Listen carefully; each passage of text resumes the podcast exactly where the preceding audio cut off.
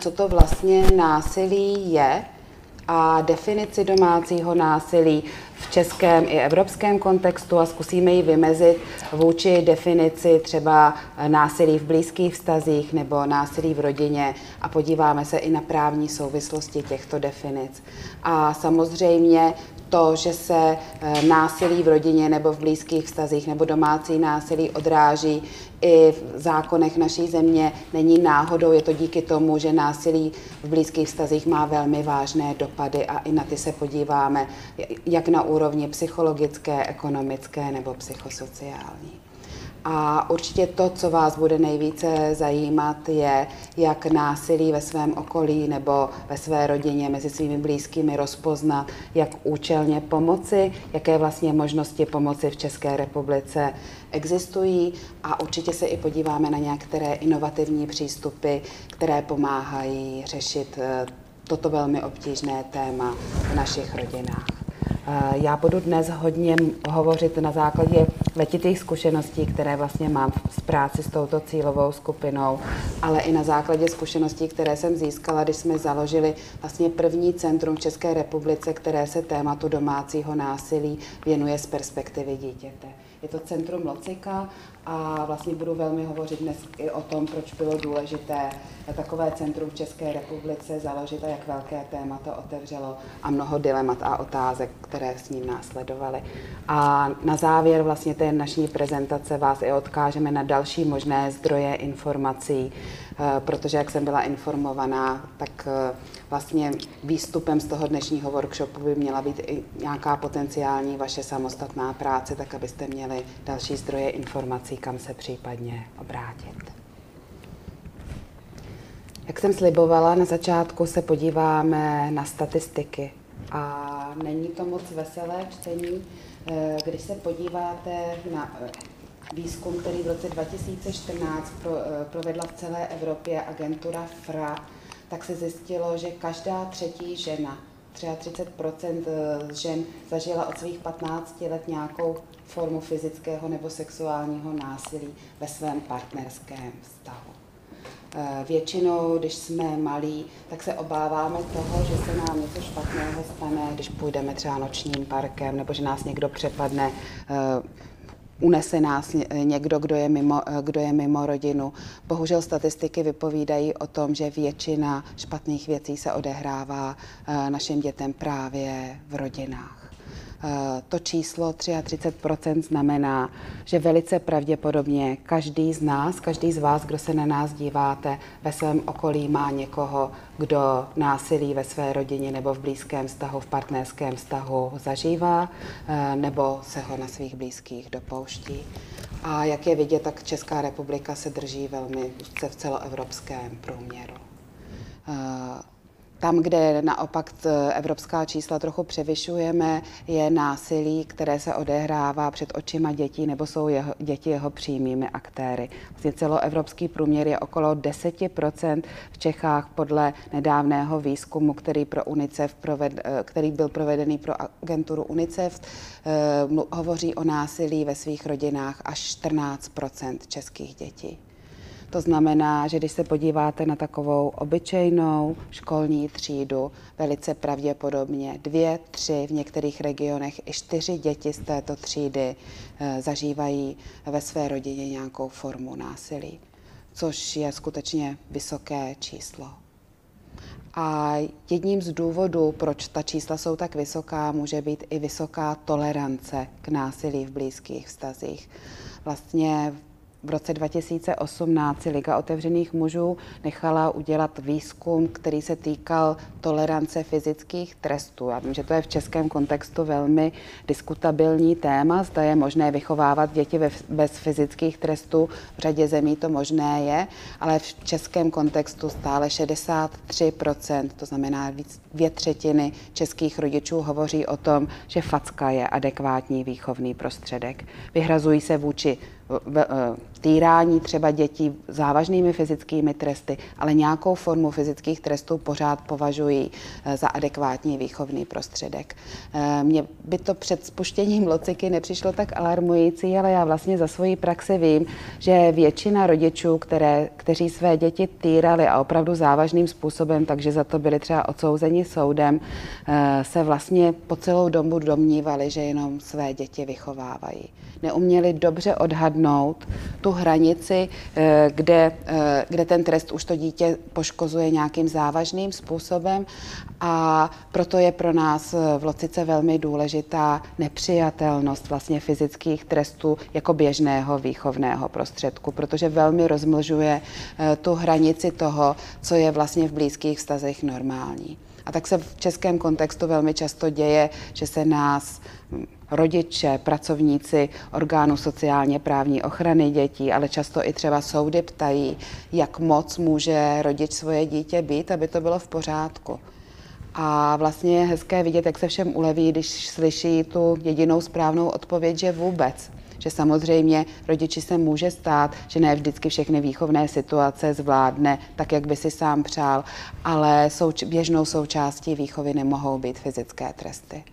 Kdybych to chtěla ilustrovat na velmi jednoduchém, na dvou velmi jednoduchých příkladech, když si představíte mladou dívku, která je celý svůj život vychovávána tak, že je za různé prohřešky třeba byta svým tátou, tak jí potom vlastně nepřijde vůbec divné, když první facku schytá ve svém partnerském vztahu. A tak se vlastně přenáší e, násilí transgeneračně i do dalších vztahů, nebo když uvedu příklad ze své praxe, pracovala jsem s maminkou, která neustále byla svého syna za to, že on je agresivní vůči ostatním dětem a bylo pro ní na začátku velmi těžké pochopit, že vlastně bytím někoho neodnaučí být ostatní. Uh, Možná i ten důvod, proč vlastně o tomto tématu fyzických trestů mluvím tak důrazně, je i fakt, že v České republice jenom v loňském roce zemřelo šest dětí, které byly utýrány v rodinách a v českém kontextu to zůstává vlastně velmi jako nepovšimnuté téma. Většina zahraničních zemí eh, mývá Child Death Review Committee, to znamená nějakou komisi odborníků, která vlastně vyhodnocuje případy úmrtí dětí eh, v rodinách a nastavuje systém sociálně právní ochrany dětí tak, aby na tyto situace uměl lepší reagovat, aby jim uměl lepší předcházet. V České republice případy úmrtí dětí v rodinách novinách jenom plní stránky bulvárních novin, ale s odborná veřejnost se tímto tématem příliš nezabývá. Tak to byl takový trochu pochmurný statistický úvod, ale pokud se máme pustit dál do tohoto tématu, tak já myslím, že bude velmi užitečné, když si vlastně zkusíte teď sami pro sebe definovat, co to vlastně násilí je. Jak se třeba odlišuje od agrese, agresivity, vzteku. A jestli vlastně některá ta slova, která jsem teď říkala, eh, mohou mít i pozitivní význam, nebo jestli vždy nesou jenom negativní konotace sebou. Eh, my v Centru Locika jsme si vlastně na toto téma po dvou letech našeho fungování museli udělat dvoudenní workshop, aby jsme našli dobrou definici toho, eh, jak vymezit vlastně násilí od třeba zdravého způsobu sebeprosazování. Tak schválně, zkuste si dát teď dvě, tři minutky sami pro sebe a bez použití Google a jiných, jiných dnešních vymožeností se zkusit zamyslet nad tím, co vlastně pro vás znamená slovo násilí a jak ho odlišit třeba od vzteku nebo agrese, agresivity.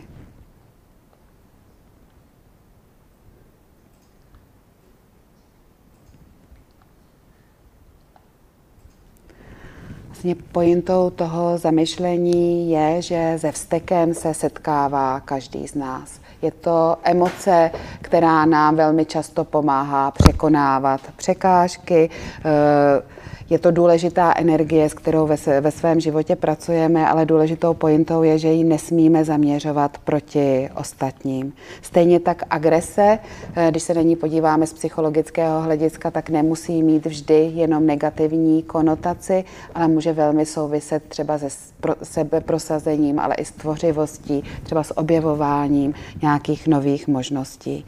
Ale když se podíváte na definici násilí, tak eh, násilí je víceméně vědomý čin, který je namířený proti druhému. A tím, že tomu druhému způsobí bolest nebo ponížení nebo ho zastraší, tak vlastně se snažíme toho druhého donutit k tomu, aby udělal to, co my chceme, nebo se opustil od jednání, kterého my nechceme, aby se dopouštěl. Pokud se nad touto definicí násilí zamyslíte více do hloubky, tak uh, tak jistě bude zřejmá souvislost, proč jsem na začátku tolik mluvila o fyzických trestech, protože velmi vlastně definice násilí se velmi kryje s definicí fyzických trestů u dětí.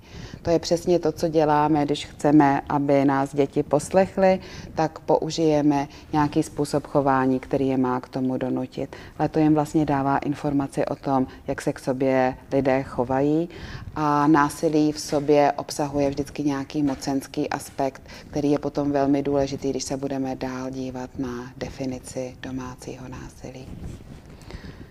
Já jsem se ještě pro vás připravila vlastně, aby bylo více zřejmé, o čem budeme dnes, dnes mluvit a uměli jste si třeba situace v rodinách, kde dochází k domácímu násilí nebo násilí v blízkých vztazích lépe představit, tak jsem si pro vás připravila eh, krátké video, které bylo natočené v centru Locika u nás na terapeutickém pískovišti.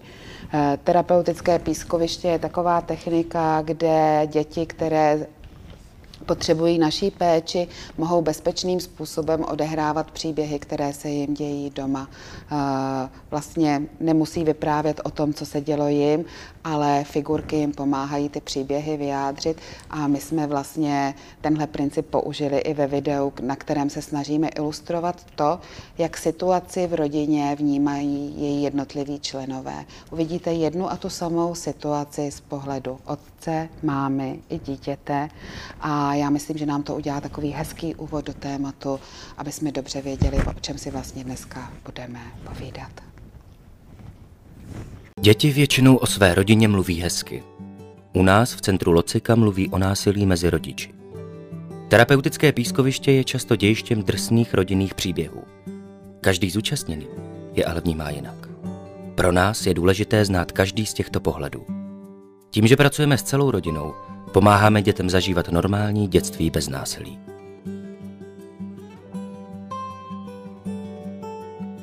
Kde je zas ten Tonda tak dlouho? Musím ještě udělat tolik věcí, ach jo. Zase to nestihnu. Jsem tak unavená. Už je tady. Sakra. On nemá tu drahou mikinu, co dostal od táty. A už je tady i starý, to zas bude řev. Musím mu dát honem jídlo, toho sklidní. Má toho v práci moc. Zase bude přetažený. Hm. Radši mu té mikině řeknu sama. Jarda přestal jíst. Křičí a bouchá do stolu. Hlavně, ať nemlátí kluka, já to vydržím. Ach jo. Zase jsem to nezvládla. Nevím, co mám dělat jinak.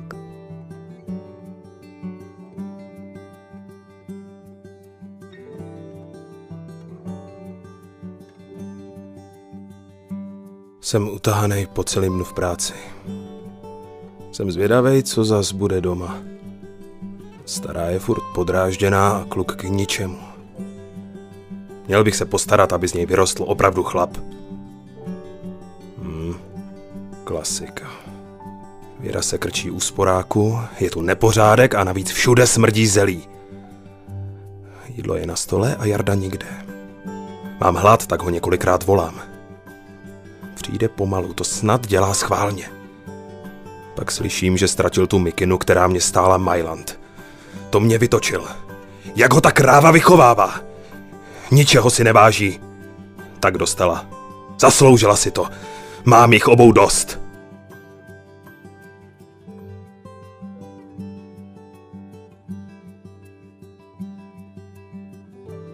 Jdu ze školy domů a mám roztrhanou mikinu. Podval jsem se.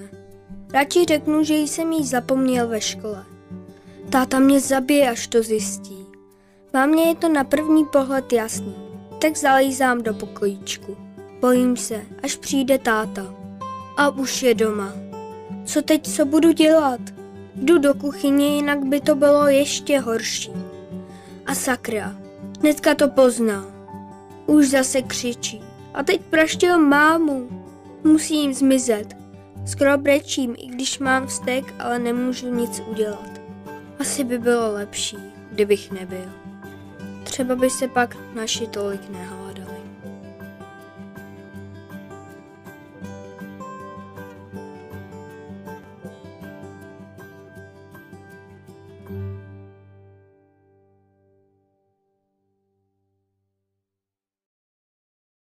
Zároveň je tam moc hezky vidět, že ten, kdo se násilí na svých blízkých dopouští, tak si většinou tohoto jevu vůbec není vědom a domnívá se, že vlastně pro své blízké dělá to, co může, snaží se dobře vychovávat děti, udržet rodinu pohromadě a, a tak podobně. A zároveň je vidět, jak devastující vliv eh, může takováhle situace v rodině mít na děti.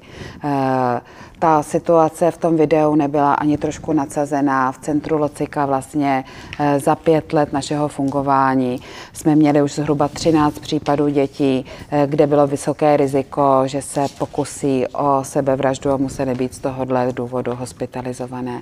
Vlastně pokud děti přichází o základní pocit bezpečí, Eh, má to na ně velmi eh, zásadní vliv, vlastně v nějakým základním způsobem se hroutí celý jejich psychosociální vývoj. My jsme se tak hezky přesunuli k tomu slajdu, jaké jsou vlastně dopady násilí v blízkých vztazích nebo v rodině eh, na dítě a na rodinu. Jak už jsem naznačovala, ty dopady jsou nejenom aktuálně psychologické, ale v dnešní době víme, že jsou i zdravotní. V řadě vlastně západních zemí je problematika domácího násilí řazena pod zdravotní oblast a to nejenom z důvodu aktuálního psychického stavu, kde děti, které zažívají eh, násilí ve svých rodinách, mývají časté zdravotní problémy, bývají častěji nemocné, mohou somatizovat, mohou mít problémy například s enurézou nebo s častou bolestí bříška nebo eh, středouší.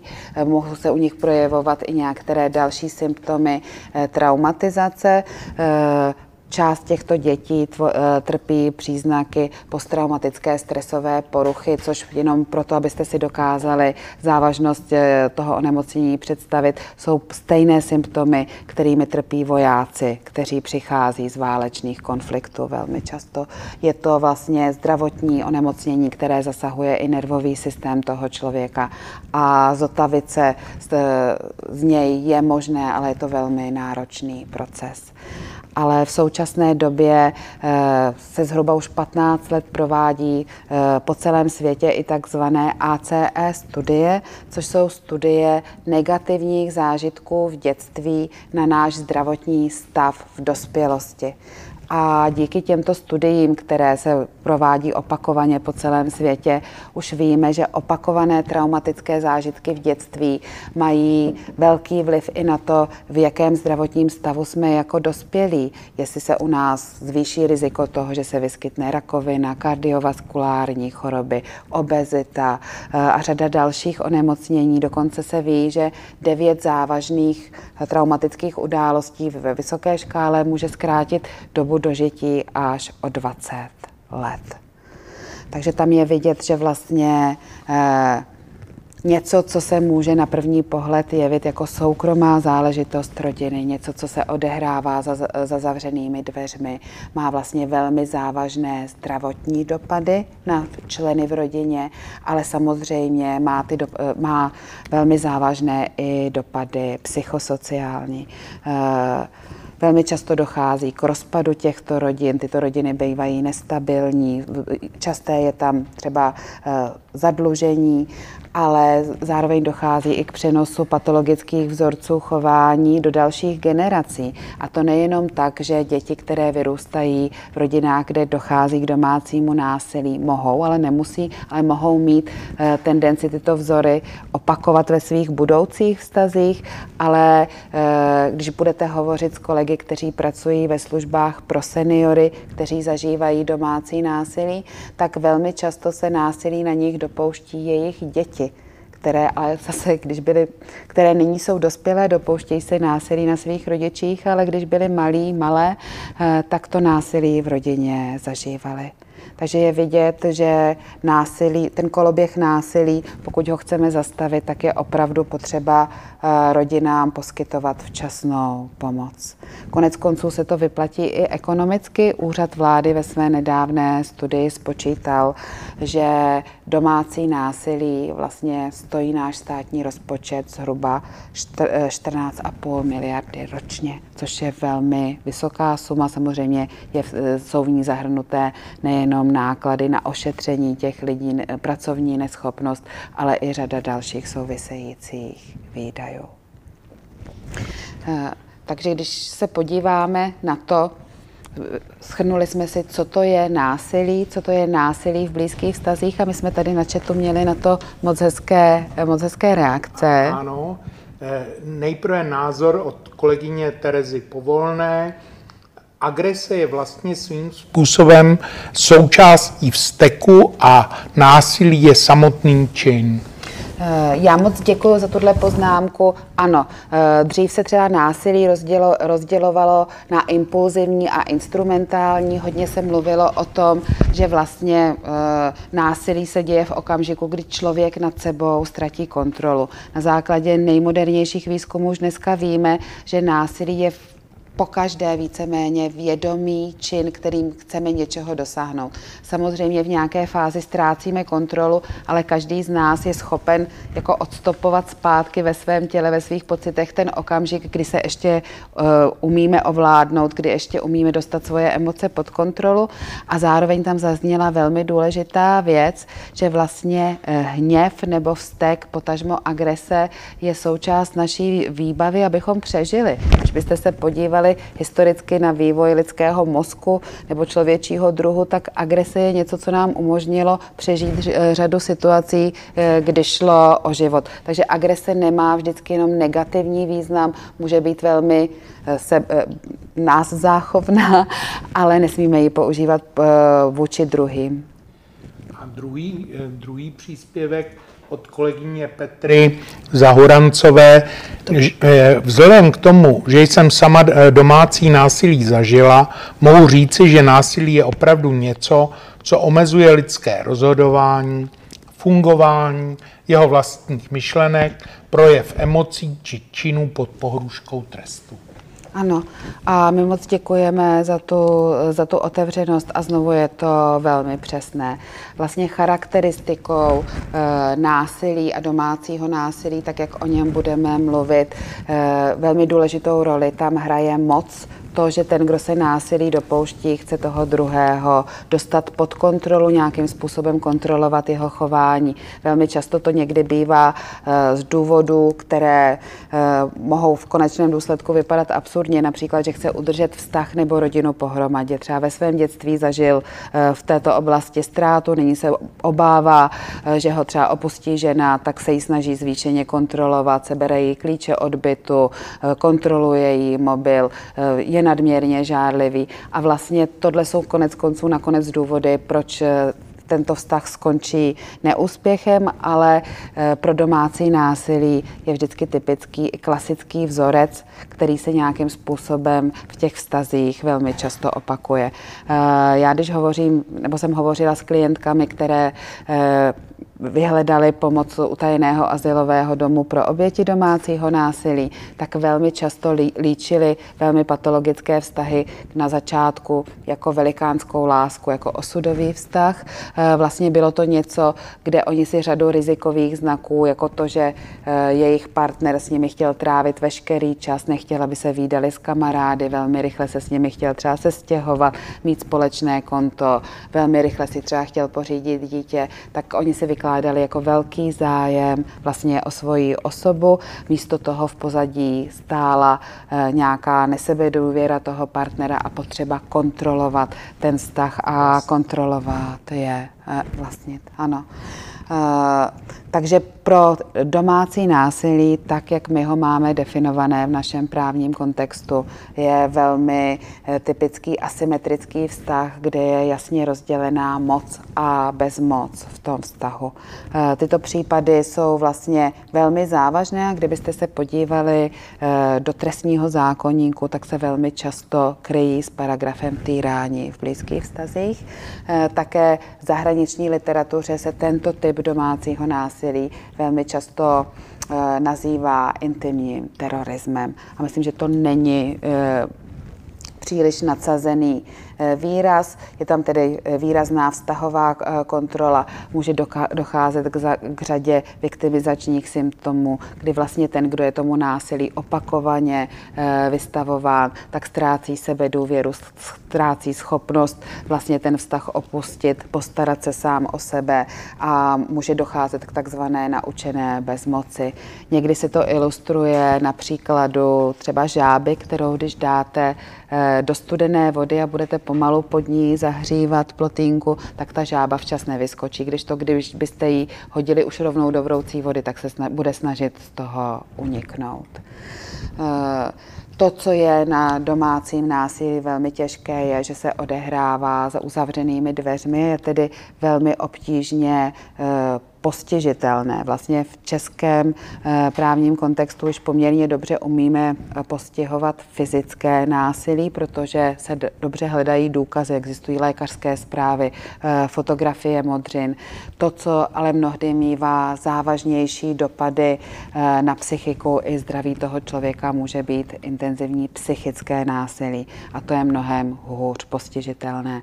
I sami oběti toho násilí velmi často hovoří o tom, že psychické psychické násilí na ně mývalo vlastně mnohem horší dopad a často to násilí může pokračovat i po rozchodu třeba formou stalkingu nebo manipulativních sporů o děti. Já bych využil toho, že opět se nám eh, ozvala kolegyně Petra Zahorancová, která chce doplnit, že psychické a sociální emoční násilí je mnohem horší a těžce v rámci zákonů prokazatelné a postižitelné. Tož úplně přesně, ano, a, e, je, je, je to tak a e, skutečně je důležité se dívat e, na násilí v blízkých stazích nebo na domácí násilí z širší perspektivy.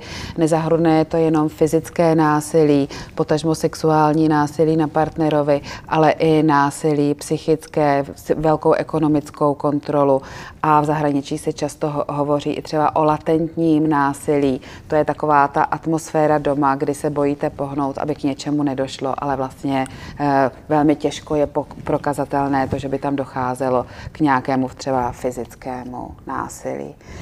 To, co je velmi zajímavé, tak eh, ta definice domácího násilí, tak jak jsme od ní hovořili před chviličkou, je v českém právním kontextu ukotvená především pro účely policie a soudu. Eh, když se podíváte na, defin- na evropskou definici domácího násilí, tak ta je mnohem širší a vlastně postihuje i e, méně závažné nebo ne tak časté, ne, ne, ne tak intenzivní formy násilí. Tam e, se vlastně domácím násilím rozumí veškeré akty fyzického, sexuálního, psychického nebo ekonomického násilí, k němuž dochází v rodině nebo v domácnosti. Eh, nebo mezi bývalými či stávajícími manželi či partnery bez ohledy na to, zda pachatel sdílí nebo sdílí společnou domácnost obětí, což lépe reflektuje současnou realitu rodin, kde uh, řada odborných kongresů se jenom zabývá tím, jak jako definovat v současné době rodinu, protože ty rodiny jsou velmi často patchworkové, složené uh, z, z různých bývalých a budoucích partnerů a jejich dětí a tato defini- s, to, s touto definicí se vlastně i mnohem lépe zachází z perspektivy dětí. E, protože v, čes, v českém e, kontextu je někdy tendence postihovat pouze jenom závažné formy násilí, kde je jasně rozdělená role pachatel oběť, ale my se v centru Locika velmi často setkáváme i s násilím, které má záva- v rodině, které má závažný dopad na vývoj dětí, ale ty role tam nejsou tak jasně rozdělené. A samozřejmě Pokud se na tu situaci v rodině podíváte očima dítěte, eh, tak dítěti je jedno, jakou má ten vztah, dynamiku. Pro ně je důležité to, že domov není bezpečné místo, není zdrojem jistoty, ochrany, ale naopak je zdrojem nebezpečí, před kterým se to dítě musí chránit. Podívali jsme se na definici toho, co to je násilí, jak je domácí násilí definované v českém právním kontextu, v evropském právním kontextu, jaké jsou dopady násilí na zdraví, na psychosociální vlastně vývoj dětí i ekonomické dopady eh, Velmi důležité je říct, že vlastně násilí v blízkých vztazích významným způsobem poškozuje vztahy v rodině. A to, s čím se v centru Locika velmi často setkáváme, jsou poškozené vztahy k oběma rodičům. Eh, velmi často se eh, ten, kdo se toho násilí dopouští, domnívá, že je pro dítě autoritou, že k němu bude dítě více inklinovat. K tomu skutečně může docházet v některých závažných případech eh, domácího násilí, kde se potom ale u dítěte jedná o takzvanou identifikaci s agresorem a je to vlastně psychologický fenomén, který je velmi podobný stokholmskému syndromu, který určitě všichni znáte. Eh, je to taková přirozená eh, jako reakce vlastně až na biologické úrovni, kdy proto, aby jsme přežili, byli jsme ochráněni, tak se snažíme být s tím, kdo má v rukou veškerou moc a je zdrojem ohrožení být za dobře. Takže Tyto případy bývají naopak velkou výzvou pro, tom, pro soudy a pro orgány sociálně právní ochrany dětí je včas rozklíčovat a dobře, eh, dobře posoudit, například pokud se jedná o opatrovnické spory, komu, jaký je skutečný zájem dítěte, komu má být svěřeno v těchto případech do péče a e, samozřejmě ale násilí v rodině e, významným způsobem poškozuje i vztahy dětí k tomu, kdo násilí primárně v rodině e, zažívá. E, necítí se, často se cítí tím člověkem zrazené, neochráněné. Potom v průběhu terapie je potřeba, aby třeba prošli v, nějakou fází vzteku, kterou mohou mít na rodiče, který je dlouho nechával vyrůstat v prostředí, eh, které pro ně nebylo bezpečné a necítili se tam dobře. Naopak třeba z výzkumu, který Centrum Locika dělalo tuším před pěti lety s výzkumným ústavem práce a sociálních věcí eh, a dělali se tam i kvalitativní rozhovory s dospělými, kteří jako děti zažili domácí násilí. Velmi jasně vyplývalo to, eh, že tyto děti oceňovaly eh, vlastně odvahu rodičů, kteří našli v sobě sílu tu situaci doma řešit a třeba odešli přesto, že to bylo ekonomicky nevýhodné a stálo je to velký kus odvahy. Eh, to a o tom budu mluvit potom za chvíli, je vlastně i jedním z důvodem, proč my v Centru Locika pomáháme oběma rodičům a snažíme se nějakým způsobem potom pomoci zachovat nebo ozdravit vztahy v rodině i na úrovni s rodičemi. Ale když se podíváte vlastně na oblast domácího násilí, tak eh, je zřejmé, a já za chvíli budu mluvit o tom, že český stát na tuto situaci zareagoval v roce 2006, eh, kdy přijal zákon na ochranu před domácím násilím, kdy si uvědomil, že vlastně domácí násilí je závažný společenský fenomén, že to není soukromá záležitost rodiny nebo manželů, partnerů. A začal vlastně eh, rozvíjet pomoc v této oblasti. Pokud se ale pracuje s rodinami zasaženými domácím násilím, eh, je vždycky potřeba brát ohledy na určitá specifika, eh, která tam jsou a je velmi důležité to, že prioritou by měla být ochrana dětí, potažmo té osoby, která primárně zažívá v rodině násilí. Je tam Velmi často se budete setkávat s lidmi, který byli, kteří byli vystaveni závažným traumatickým situacím, proto je potřeba dodržovat i zásady nějaké komunikace eh, s těmito osobami, jako je třeba dobrá předvídatelnost té situace, to, že, jim, eh, že máte na ně dostatek času, nabídnete jim něco, třeba vodu, eh, uděláte pro ně tu situaci předvídatelnou, tak aby se v ní mohli dobře mohli dobře orientovat. Velmi důležitý je respekt eh, k ním, ale zároveň práce vlastně s rodinami, kde dochází k domácímu násilí, je velmi náročná v tom, že je tam velmi silná ambivalence. Není tajemstvím, že třeba oběti domácího násilí zvládnou odejít od partnera, který je vůči k ním násilný, třeba na třetí, na čtvrtý pokus, což bývá velmi náročné vlastně jak pro pomáhající profese, tak ale i pro okolí, eh, pro okolí eh, takovéto rodiny, protože eh, všichni se snaží pomoct po prvé, po druhé, po třetí, po čtvrté, už tomu zpravidla moc nevěří. My v Centru Locika pracujeme i s rodiči, kteří mají potíže s násilím, mají potíže s agresí vůči blízkým. A i u nich se někdy práce podaří až na druhý, na třetí, na čtvrtý pokus, takže eh, tato práce je velmi náročná a je potřeba počítat s tím, že tam vždy bude takhle velká ambivalence. A eh, co bych tady i ráda zdůraznila, velmi často se hovoří o tom, že tyto odchody eh, bývají tak náročné, zejména třeba z ekonomických důvodů nebo z toho důvodu, že rodiny chtějí, vychova, chtějí zachovat celistvou rodinu pro děti. Eh, z mé zkušenosti hlavním důvodem, proč partneři i přes silnou patologii mezi nimi zůstávají spolu, jsou závislé vztahy. Eh, vlastně eh, Tady není úplně prostor, ale pokud eh, budete mít zájem, zkuste se podívat. Eh, na internetu je mnoho informací o trojuhelníku závislých vztahů, takzvaným Pan trianglu, který se často používá třeba i při řízení týmu. A je velmi důležité, aby se člověk při práci s rodinami k zasaženými domácím násilím nedostával do role záchranáře. Uh, jak už jsem hovořila předtím, velmi často se u jednotlivých členů mohou projevovat symptomy posttraumatické stresové poruchy nebo dalších symptomů související s traumatizací a může docházet k přenosu vzorců chování do dalších generací pokud chceme eh, dobře situaci v rodině řešit, eh, není možná pouze jenom třeba právní nebo psychologická pomoc, ale vždycky je nutný koordinovaný multioborový přístup, eh, kde jsou zahrnuti všichni klíčoví aktéři, ať je to policie, soudy, intervenční centra. O tom si budeme povídat za chvíli, co to vlastně intervenční centra jsou, lékaři, orgány sociálně právní ochrany dětí a třeba řada dalších neziskových neziskových organizací, které poskytují eh, pomoc a podporu rodinám, které násilí zažívají. To, co je ještě velmi důležité eh, si uvědomit je, že pokud řešíme situaci rodin, kde dochází k násilí, velmi často se souběžně řeší opatrovnický a trestní soud.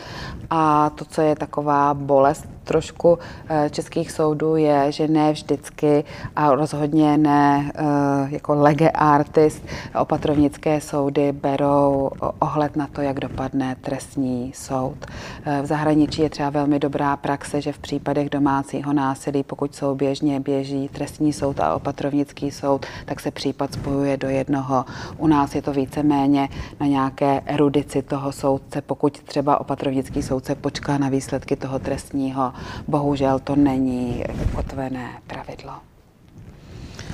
A tak jsme se pomalu elegantně dostali e, vlastně k právním souvislostem e, ochrany před domácím násilím a Eh, jak už jsem předesílala, v roce 2006 došlo v oblasti ochrany před domácím násilím v Čechách k velké systémové změně, eh, za kterou stála Aliance proti násilí v čele s Bílým kruhem bezpečí a vlastně úplně radikálně se změnil přístup k domácímu násilí. Do té doby někdo, kdo byl obětí násilí v, v blízkých stazích, tak pokud se rozhodl situaci řešit, tak musel odejít z domova musel vyhledat někde odbornou pomoc, udělat si bezpečnostní plán a bezpečným způsobem naplánovat odchod z domácnosti, protože eh, ze statistik i z praxe víme, že odchod vlastně od násilného partnera je tím nejvíce rizikovým okamžikem. Nejčastěji dochází třeba k zabití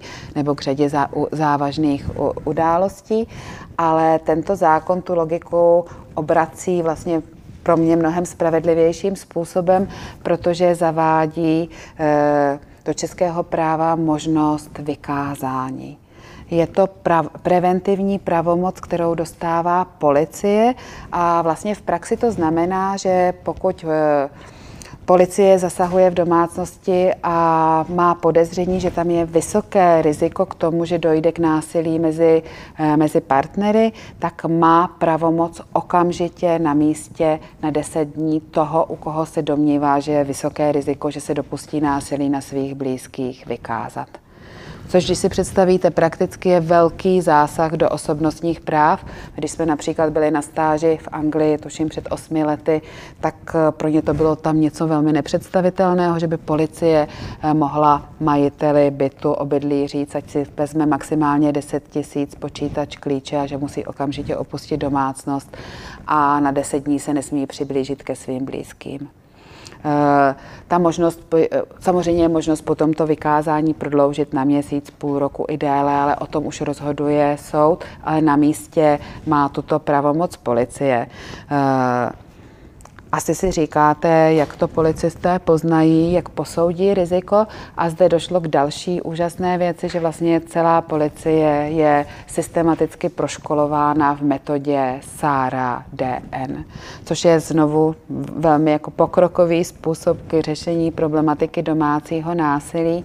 SARA DN eh, je chytrý nástroj, eh, který Původně to byl eh, klinický nástroj, který umožňoval rozhodnout policistům v severských zemích, jestli někoho, kdo, koho chtějí propustit eh, z ústavní léčby, protože eh, kvůli násilí nebo agresivitě, tak jaká je tam riziko, že se, že se těchto násilných činů bude dopouštět dál a později byl adaptován pro eh, potřeby švédské policie a potom byl adaptován pro potřeby české policie. A je to vlastně série pět, třikrát pěti otázek, na které, když si policista odpoví, tak umí velmi validně vyhodnotit míru rizika, že někdo v rodině je ohrožen závažným násilím. A umožňuje to policistům být poměrně pevní v tom, jak se, jak se rozhodují. Zároveň s institutem vykázáním a s jeho zavedením do, české, do českého práva eh, souvisí i změna v zákonu o sociálních službách, kde ze zákona v každém kraji eh, musí povinně existovat intervenční centrum. Intervenční centrum je vlastně specializované centrum zaměřené na pomoc obětem nebo osobám ohroženým eh, domácím násilím a znovu pracuje poměrně v sociálních službách nezvyklým způsobem a to tak, že na základě informací od policie samoaktivně oslovuje osoby, které mohou být násilím v rodinách ohrožené. Eh, to znamená, že pokud třeba v rodině zasahuje policie, dojde k vykázání, tak policie posílá informaci intervenčnímu centru a pracovnice intervenčního centra té osobě ohrožené sama volá a nabízí jí pomoc. Vlastně to je i logika toho opatření vykázání, že má dát prostor eh, osobě ohrožené k tomu, aby mohla nezávisle situaci v rodině zhodnotit a případně si říct o odbornou právní i psychologickou pomoc, případně pomoc pro děti, pokud tu situaci v rodině chce řešit. Takže i kdybyste si z dnešního workshopu měli odnést jedinou věc, tak eh, informace o tom, že v každém kraji je dostupné intervenční centrum, kam kdokoliv se může anonymně ozvat a získá specializovanou odbornou pomoc, je velmi důležitá informace. A v roce 2013 vlastně zákon na ochranu před domácím násilím eh, doplnil další důležitý zákon, který účelně pomáhá eh, řešit situace lidí, kteří zažívají domácí násilí. A je to zákon na ochranu obětí trestných činů.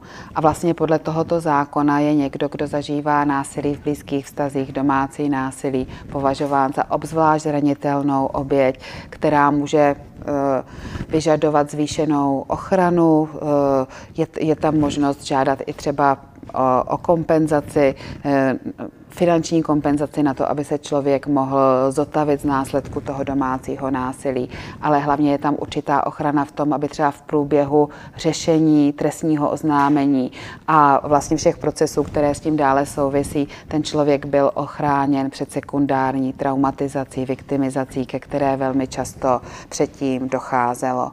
Eh, ten zákon se vztahuje i na dětské oběti trestných činů a vlastně díky tomuto zákonu například, tuším už v 54 místech v České republice v současné době existují speciální výslechové místnosti pro dětské oběti trestných činů, tak aby se nemuseli bát jít na policii a když už probíhá jejich výslech, který sám o sobě není nic příjemného, tak aby aspoň probíhal pro ně příjemném prostředí v místnosti, která vypadá spíš jako dětský pokojíček než policejní stanice. A je to právní úkol. Je tam možnost, bývají s tím určité právní e, obtíže, ale je možnost vyslechnout dítě e, v rámci neopakovatelného právního úkonu, pokud e, se na tom shodnou všichni ty aktéři, jako je státní zástupce a další Tady v chatu se nám objevil ano. doplnění nebo názor, zkušenost.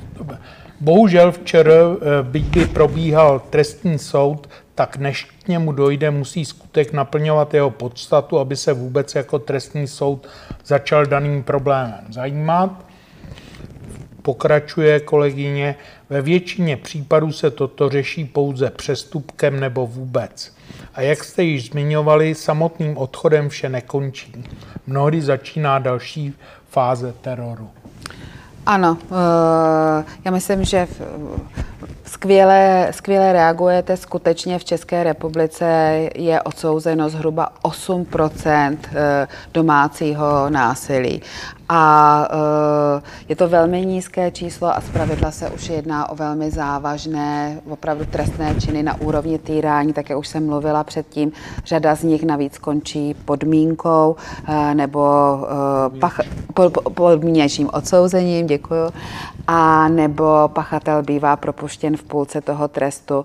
A tak, jak tady zaznívalo, skutečně je praxe, že řada oznámení, která se týkají domácího násilí, může končit eh, na obecních úřadech, eh, kde eh, vlastně pracovníci nemusí být vždy tak dobře proškoleni v problematice domácího násilí a to, ta přestupková řízení nemusí vždycky končit ve, pro, ve, prospěch, ve prospěch obětí. I proto je velmi důležité vyhledat odbornou pomoc třeba toho intervenčního centra nebo některé specializované poradny, která může jedince, který je ohrožený násilím v blízkých vztazích, vlastně tímhle procesem dobře doprovodit. Pracují tam zkušení právníci, sociální pracovnice, které, které umí poradit, kdy je třeba lepší podávat sám trestní oznámení přímo na státní zastupitelství, ne, ne na, na policii, jaké důkazy doložit eh, a umí provést celým tím náročným procesem. Navíc ty přestupkové komise v menších městech fungují i na bázi osobních vazeb, kdo s kým chodil do školy a podobně. Takže intervenční centra Eh, ano, eh, to obecně bývá velký problém. Vlastně eh, já osobně se domnívám, že řešit domácí násilí třeba ve velkém městě, jako je Praha, už jde poměrně dobře, ale velmi obtížná situace je na malých městech nebo na vesnicích, kde přesně velkou roli hrají osobní vazby i velká izolovanost, špatný přístup vlastně k informacím. Já potom na závěr budu i hovořit o jedné aplikaci, Bright Sky se jmenuje, která vlastně vlastně využívá moderních technologií a zpřístupňuje pomoc i v, těchto, v těchto více jako izolovaných oblastech, ale je to, je, je to velký problém. Ale řada intervenčních center už umí třeba i za klientem dojet, umí se s ním domluvit a umí třeba osobu ohroženou navštívit zaměstnání nebo na nějakém neutrálním místě. Takže e, i pokud víte o někom, kdo je ohrožený e, domácím násilím a žije třeba na vesnici, i tam se dá ta situace řešit, i když to není tak jednoduché jednoduché. Mm-hmm. Máme tam ještě některý nějaký dotaz? Ne, zatím, zatím, zatím ne. Skvělý. A když se podíváme ještě eh, na situaci v rodině z právního hlediska, ale z pohledu dítěte, eh, tak eh, vlastně situaci dítěte, které vyrůstá v rodině, kde dochází k násilí. A tady je asi důležité zdůraznit, že tak závažným způsobem, jak jsem mluvila na začátku, psychosociální vývoj dítěte ovlivňuje nejenom přímo násilí, které je zaměřené na něj, ale i svědectví násilí mezi nejbližšími. Dneska už existuje řada opakovaných výzkumů, které vlastně hovoří o tom, že i svědectví násilí mezi blízkými osobami, mezi rodiči má na dítě stejný vliv, jako kdyby bylo dítě psychicky týrané. A z této logiky vychází i zákon o sociálně právní ochraně dětí, který považuje děti, které zažívají doma násilí. A všimněte si, že to není domácí násilí, ale je to násilí v rodině. Tam je vlastně jedno, jakou má to násilí dynamiku. Důležité je, že dochází k násilí za přítomnosti dítěte, tak tyto děti považuje za děti ohrožené podle paragrafu 6 písmena G. Jsou to děti, které jsou vedené v evidenci a je jim vlastně zvýš, eh, věnována zvýšená pozornost, protože tyto děti jsou skutečně závažně ohrožené. Eh, potom orgány sociálně právní ochrany dětí eh, mají možnost využít metodické doporučení Ministerstva práce a sociálních věcí číslo 3 z roku 2010, kde v případech domácího násilí eh, mohou zvýšeným způsobem ochránit rodiny, které se rozhodnou situaci s domácím násilím řešit a odejít od násilného partnera. Například nemusí být sdělován pobyt eh, třeba matky s dětmi, která odejde. Eh, samozřejmě je tam jisté úskalí, že eh, tyto ochranné prvky mohou být a bohužel někdy jsou zneužívány v rámci rozvodových sporů, kdy téma domácího násilí bývá zneužíváno v některých případech Odborně tyto případy rozeznat nebývá takový problém. Problém potom bývá s nimi dobře zacházet v kontextu multioborové spolupráce, soudu a dál. A myslím, že to je takový jeden z horkých bramborů, který v oboru máme, eh, protože toto téma zneužívání tém, v rámci rozvodových sporů se netýká jenom domácího násilí, například sexuálního zneužívání dětí. A pokud se někdo k tomuto kroku odhodlá, tak vlastně závažným, nevratným způsobem poškodí poškodí své děti. My se velmi často setkáváme ještě s fenoménem, kterému se říká takzvaná nepravá oběť.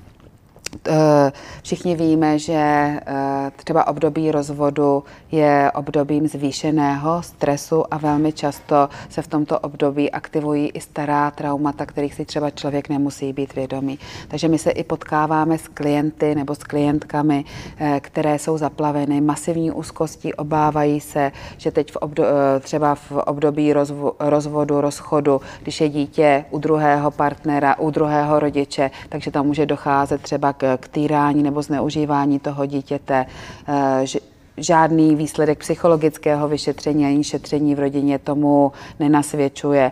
Oni přesto jsou zaplaveni masivní úzkostí, jako kdyby eh, k tomuto docházelo. A je tam velmi důležité naučit potom klienta rozlišovat to, co je součást vlastně nějaké jeho vnitřní psychické reality a co se ve skutečnosti děje. Zase to klade velký potom nárok na profesionalitu všech klíčových aktérů, kteří tam pracují. Ale co se týká vlastní ochrany dětí, eh, tak eh, vlastně od roku, z, roku, z roku 2013 eh, existuje i možnost, aby si dítě samo starší 16 let nebo ospod, který zastupuje toto dítě mladší, tak aby vykázal osobu násilnou z domácnosti. Bohužel zatím v praxi se toto nařízení tato zákonná možnost, kterou umožňuje zákon o zvláštních řízeních soudních, příliš nevyužívá. Využívá se spíš v případech přímo týraných nebo sexuálně zneužívaných dětí, ale i tam zřídka.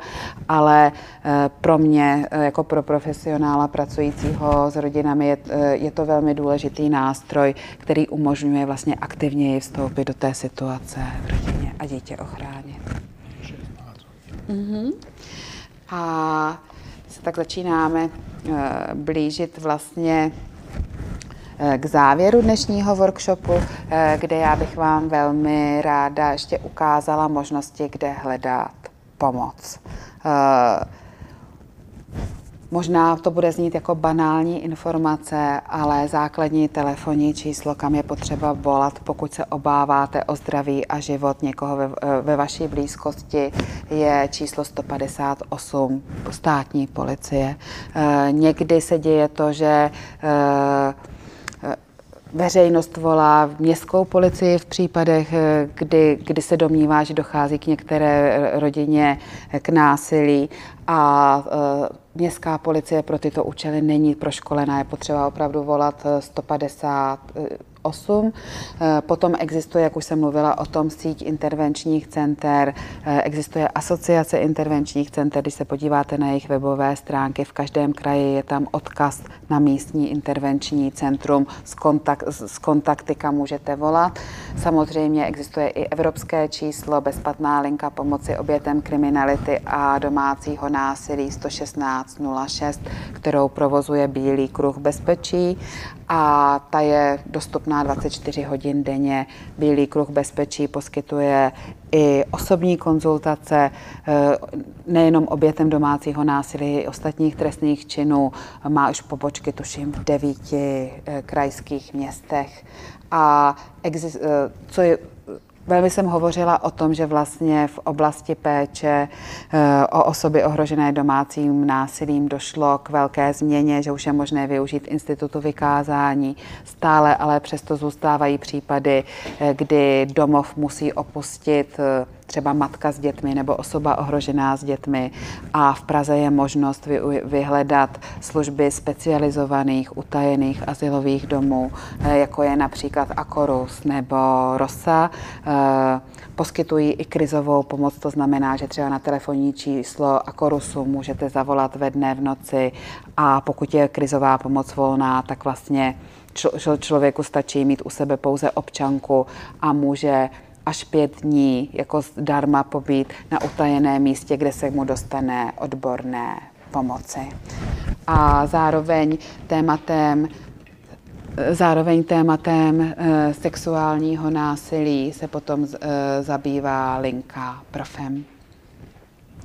V prezentaci vlastně máte kontakty a jak už jsem předesílala, eh, můžete si na stránkách Vodafonu stáhnout aplikaci Bright Sky, což je specializovaná aplikace, která umožňuje, která je eh, určená jak přímým obětem domácího násilí, tak někomu, kdo si není jistý, jestli u něj doma dochází k domácímu násilí, nebo někomu, kdo má strach o někoho svého blízkého, jestli není obětí domácího násilí. Ta aplikace vám umožní se dobře zorientovat v situaci, co se děje, vyhledat nejbližší možnou pomoc, ale má tam například i funkcionality, které umožňují eh, evidovat tu situaci doma, získat důkazy pro případné trestní oznámení. A dnes jsem málo mluvila o tom, ale je to taky důležitá součást práce, že nejenom pomoc obětem, ale je velmi důležité i pracovat s lidmi, kteří se násilí dopouští. A nám v Locice se ozývá stále více rodičů, kteří jsou si vědomi toho, že mají potíže s agresí, s násilí, s agresivitou a chtějí vyhledat odbornou pomoc právě proto, aby nepřišli o své blízké nebo aby mohli své chování změnit. A jak vidíte na mapičce, která je stažená z webu úřadu vlády, tak vlastně organizací, které poskytují už pomoc osobám, které mají potíže z násilí, je v České republice celá řada. Takže je možné eh, i vyhledat takovouto pomoc. A samozřejmě eh, důležitá je i pomoc pro děti, jednak u nás v centru Locika, ale samozřejmě děti sami mohou volat na linku bezpečí nebo eh, třeba na linku dětského krizového centra. A samozřejmě takovým základním místem, kam je důležité se obrátit, jsou místně příslušné orgány sociálně právní ochrany dětí. Podle našich zkušeností na nich pracují odborníci, už to nejsou žádné zubaté skoly, ale skutečně pro, profesionálové. A kdybyste se o tématu chtěli dozvědět víc, tak uh, můžete si najít naše stránky www.dětstvíbeznásilí.cz, kde je třeba ke stažení takováhle příručka pro rodiče, kde je o tématu uh, rodičovství a násilí v blízkých vztazích napsáno mnohem, mnohem více. Eh, je tam vlastně i takové motivační video pro rodiče, aby včas vyhledali pomoc a nebo se můžete podívat na další, na další doporučenou literaturu k tomuto tématu. Moc děkuji za pozornost. A... Já bych tady se zmínil, eh, obecně vyzývám jaksi k názorům, hmm. dotazům a tak dále a mezi tím, než něco ještě napíšete nebo se zeptáte, tak eh, tady bylo konstatováno, děkuji, krásně vysvětleno, zabývám se touto problematikou už pár let a velkým handicapem je, že za tyto problémy, eh, že tyto eh, problémy okolí nevěří v ně a komplikuje to obětem začlenění do běžného života a navazování kontaktu. Eh, my jsme vlastně velmi málo i dneska hovořili o tom, jak násilí v blízkých vztazích ovlivňuje sociální norma. Eh, já jsem hodně hovořila dneska o tématu domácího násilí, ale méně jsem hovořila o situaci vlastně dětí, které v českém právním, eh, v českém kontextu jsou stále neviditelnými oběťmi násilí v rodině. Já si pamatuju situaci před 20 lety v České republice, kdy vlastně z úřadu velmi často zaznívalo, když jsme spouštěli první utajený asilový dům nebo pomoc pro oběti, že vlastně nemáme pomáhat rozvracet rodiny, že žena má pár facek vydržet a jiné podobné argumenty, což už myslím by si dneska nikdo nedovolil. V podobné situaci jsou ale eh, dneska děti. A vlastně víme, že velmi silným regulativem násilí ve společnosti je právě společenská norma. To, jak se domníváme, co je vlastně ve vztazích normální, jak je to právně ukotveno, jak vymáháme vlastně dodržování dodržování těchto norem. A e, samozřejmě je i pak velmi důležité to, aby někdo, kdo zažívá násilí, našel oporu ve svém nejbližším okolí, protože e, tito lidé bývají velmi často sociálně izolovaní a to e, někdy pomůže jenom, když posloucháte, když, když tam pro toho člověka jste a nabídnete pomocnou ruku. Takže zatím žádné dotazy nevidím připomínky. Chvilinku počkáme a věřím, že tento workshop byl pro vás eh, přínosem z hlediska orientace v problematice i z hlediska toho, jak se zachovat, pokud existuje nebo budete přítomní, stane se i vám něco z oblasti násilí domácího, nebo přesněji asi násilí v domácnosti, což neznamená v manželství, ale může znamenat ale v partnerských vztazích jakéhokoliv typu, eh, jaksi za zavřenými dveřmi. A já bych možná skončila tak, že je velmi důležité před tímto tématem nezavírat oči. I proto je důležité, že jste se účastnili vlastně tohoto workshopu, byl o toto téma zájem, protože to je cesta, eh, jak vlastně snížit výskyt násilí v blízkých vztazích, že si ho budeme všímat, že se svými blízkými budeme mluvit o tom, že tohle není v, eh, že tohle není v pořádku. Takže moc děkuju a pokud vás bude cokoliv zajímat, klidně ještě napište, zodpovíme třeba mailem zpátky. Děkujeme za pozornost. Každopádně přeju příjemný zbytek dne, příjemné prázdniny. Pokud jste studenti, předpokládám, že už dávno máte všechny studijní povinnosti splněny, takže pokud něco budete honit jako body, kredity a podobně, tak už to bude nad povinnou normu. Takže nashledanou, příjemný zbytek dne. Nashledanou.